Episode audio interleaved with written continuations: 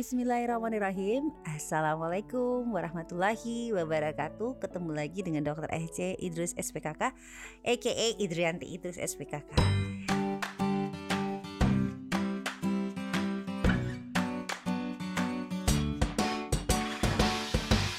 um, Kemarin uh, ada beberapa waktu lalu kan ada story saya tentang pasien yang pasien anak yang terkena kondiloma acuminata. And then banyak sekali yang mau dibikinin uh, kuliah podcast. Jadi akhirnya saya mencoba nih ya, ini adalah kuliah pertama saya untuk podcast. Oke, jadi yang saya mau kuliahkan sekarang ini adalah kondiloma acuminata.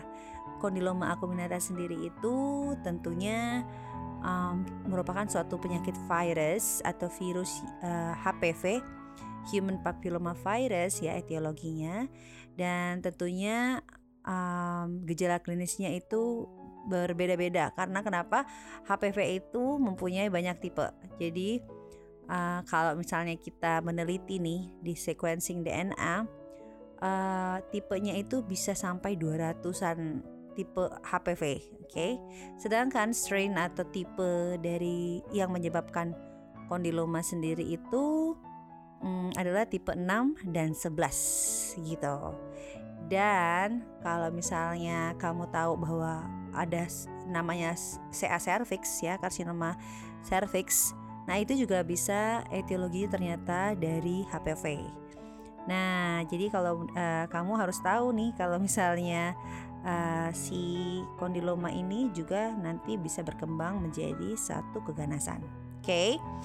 Oke deh. Nah, ini kondiloma acuminata ini uh, tentunya untuk kamu para mahasiswa FK Unhas uh, bukan FK Unhas saja ya, mahasiswa Fakultas Kedokteran di mana aja yang mendapatkan uh, sistem blok kamu yang dapetin ureogenital kan ada kondiloma nih. Saya akan menyebab me menjelaskannya secara overview aja, tidak mendalam karena kamu udah dapetin kuliahnya kan?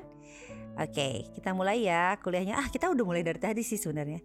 Tapi saya mau jelasin dulu nih tujuannya apa sih kalau kamu dapetin kuliah ini. Jadi uh, tujuan khusus dari kuliah ini agar untuk kuliah kondiloma yang di sistem itu kamu harus bisa bisa menjelaskan definisi epidemiologi dan etiologi kondiloma acuminata.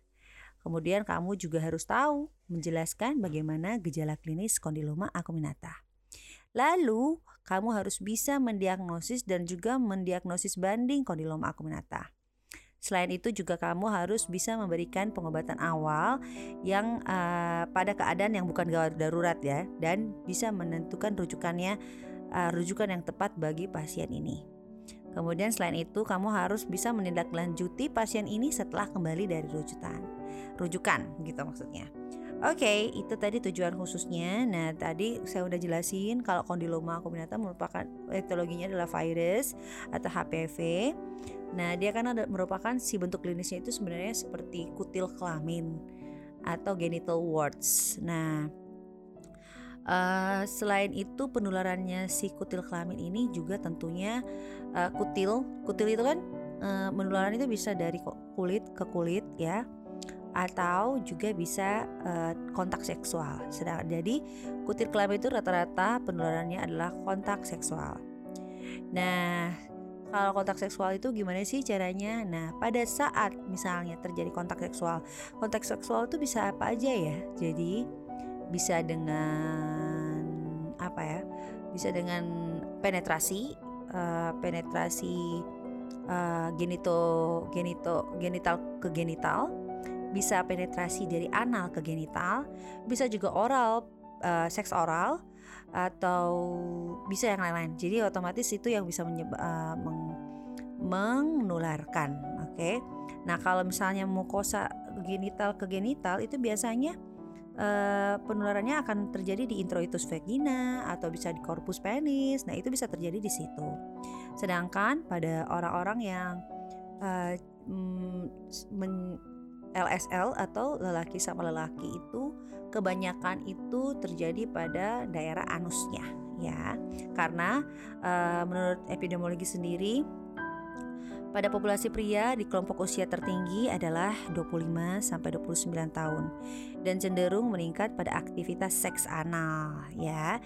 Dan pada tahun 2016 dilaporkan ada 112 kasus kondiloma acuminata pada pasien SLL, LSL dengan HIV AIDS. Jadi itu sekitar 83 sampai 83,6 persen. Uh, Wow, itu sangat miris banget ya sebenarnya karena yang LSL ini tentunya bisa juga menularkan kepada istrinya jika dia ingin. Uh, kan banyak tuh yang uh, kawin juga, jadi dia bisa menularkan istrinya dan bisa menularkan ke yang lain. Sedangkan kondiloma ya uh, kondiloma itu sudah biasa juga koinfeksi dengan HIV/AIDS. Nah, HIV/AIDS itu adalah merupakan suatu penyakit yang sampai sekarang ini belum ada obatnya, guys. Um, jadi tentunya kita sebagai dokter mesti aware dengan hal-hal seperti ini. Uh, dan juga harus bisa mengedukasi pasien agar tidak terkena penyakit ini. Oke, okay, selain itu, menurut Centers of Disease Control and Prevention (CDC) 2010, prevalensi kondiloma acuminata juga ditemukan paling tinggi pada usia 20 sampai 24 tahun pada wanita. Sedangkan pada pria itu 25 sampai 29 tahun, ya.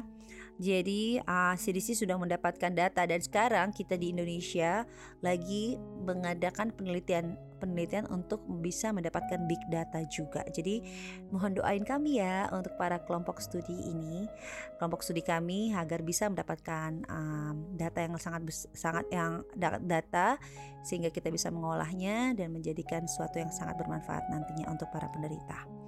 Oke, nah selain itu untuk patogenesisnya tentunya si HPV ini uh, ber ber apa ya attachnya attachnya itu dari sel basal. Lah kenapa bisa sampai ke sel basal? Dia harus melewati stratum corneum dulu lucidum apa apa segala kan? Itu karena ada uh, sel kulit yang tidak intak atau misalnya uh, ada sesuatu uh, misalnya ada luka kah kalau misalnya pada aktivitas seks kan ada pergesekan. Pergesekan itu bisa menyebabkan mikroabrasi yang tidak terlihat mata dan itulah di saat itulah attachmentnya si virus ya. Jadi seperti itu.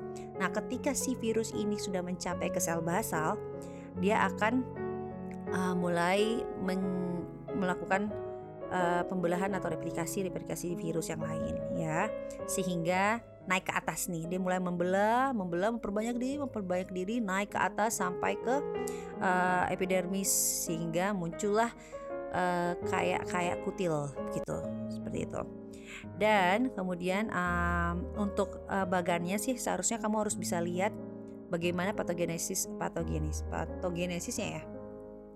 Sehingga sel kulit itu menjadi dysplasia yang dari very mild ke mild dysplasia kemudian sampai severe dysplasia. Nah, itu adalah tingkatannya. Itu sampai naik ke, ke atas epidermis. Tetapi kalau misalnya sudah sampai ke dalam, dia masuk ke dermis sampai ke subkutan. Nah, itu we have to be aware kalau itu adalah suatu keganasan. Ya.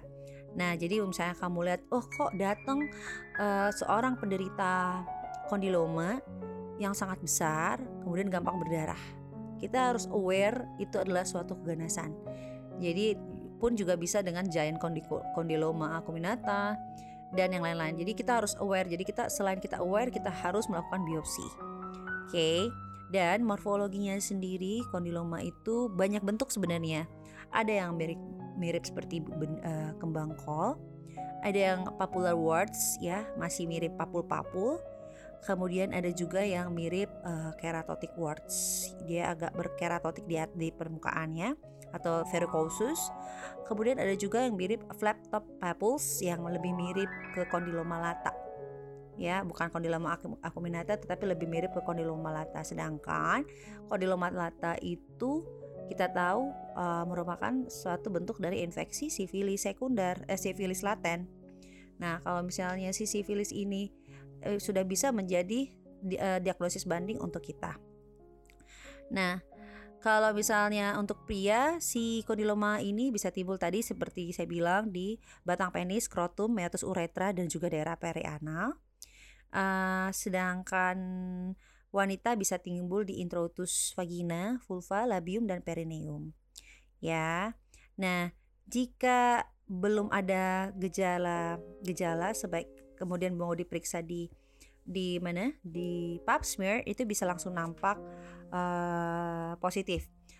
Uh, pemeriksaan yang paling sering kita gunakan selain pap smear adalah uh, aceto white. Jadi uh, yang kita curigai lesi itu kita bisa uh, oleskan aceto white lalu akan kemudian akan berubah menjadi warna putih setempat. Nah, itu berarti positif si kondiloma acuminata. Nah, jika infeksi persisten itu biasa akan uh, mulai berulang terus uh, siklus virusnya. Jadi akan ada akan ada terus ya. Nah, jadi kita harus emang mengontrol. Misalnya kita sudah lakukan counter counter nih counter nih. Nah, dia harus dikontrol lagi 4 sampai 6 bulan kemudian. Kenapa? Sudah ada uh, kalau misalnya dia persisten, dia akan uh, tereplikasi gitu virusnya. Nah, tadi saya sudah bilang tentang pemeriksaan penunjang, ada aceto white. Kita menggunakan larutan asam asetat 3 sampai 5%. Uh, itu bisa mendeteksi HPV subklinis dan menentukan batas pada lesi yang datar. Kemudian kita bisa gunakan pap smear uh, untuk mendeteksi terjadi kanker serviks dan juga um, peradangan-peradangan yang terjadi ya. Atau bisa kita uh, biopsi. Biopsi itu untuk bisa mengeliminasi squamous cell carcinoma misalnya. Jadi itu bisa kita lakukan sebagai untuk meliminasi diagnosis banding.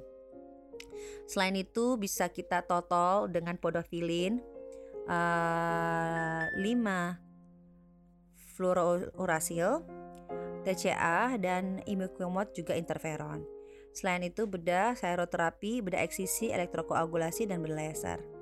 Untuk penata laksanaan non bedah, uh, tadi itu tadi ya penata laksanaan non bedah yang itu.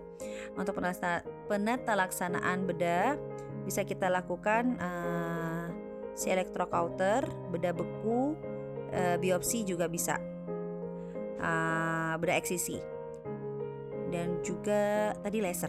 Udah saya udah ulang-ulang terus ini dari tadi. Oke, okay, untuk prognosisnya sendiri walaupun sering mengalami residif, prognosisnya sebenarnya bagus karena kita harus uh, menghilangkan menghilangkan si virusnya itu dari sampai basal aja sel basal. Kan dia akan terattachnya di situ jadi kita, makanya kita perlu mengcounter sampai sel basal sehingga menghilangkan si virus. Uh, jadi kita lihat kalau invasinya sudah sampai ke sukutan atau ke dermis itu bukan bukan si kutil lagi gitu ya. Nah, faktor predisposisi perlu dicari misalnya hygiene, adanya flow abus atau kelembapan pada pria akibat tidak disirkumsisi. Nah, itu adalah tadi um, kuliah saya tentang kondiloma. Uh, mudah-mudahan insya Allah bermanfaat untuk kamu semua. Nah, kalau kamu mau dibikinin kuliah lagi, kamu tinggal DM saya di IG-nya Umutara Klinik atau ke IG-nya dokter EC underscore Idrus SPKK. Oke, okay? oke okay, sampai ketemu di podcast saya selanjutnya. Assalamualaikum warahmatullahi wabarakatuh.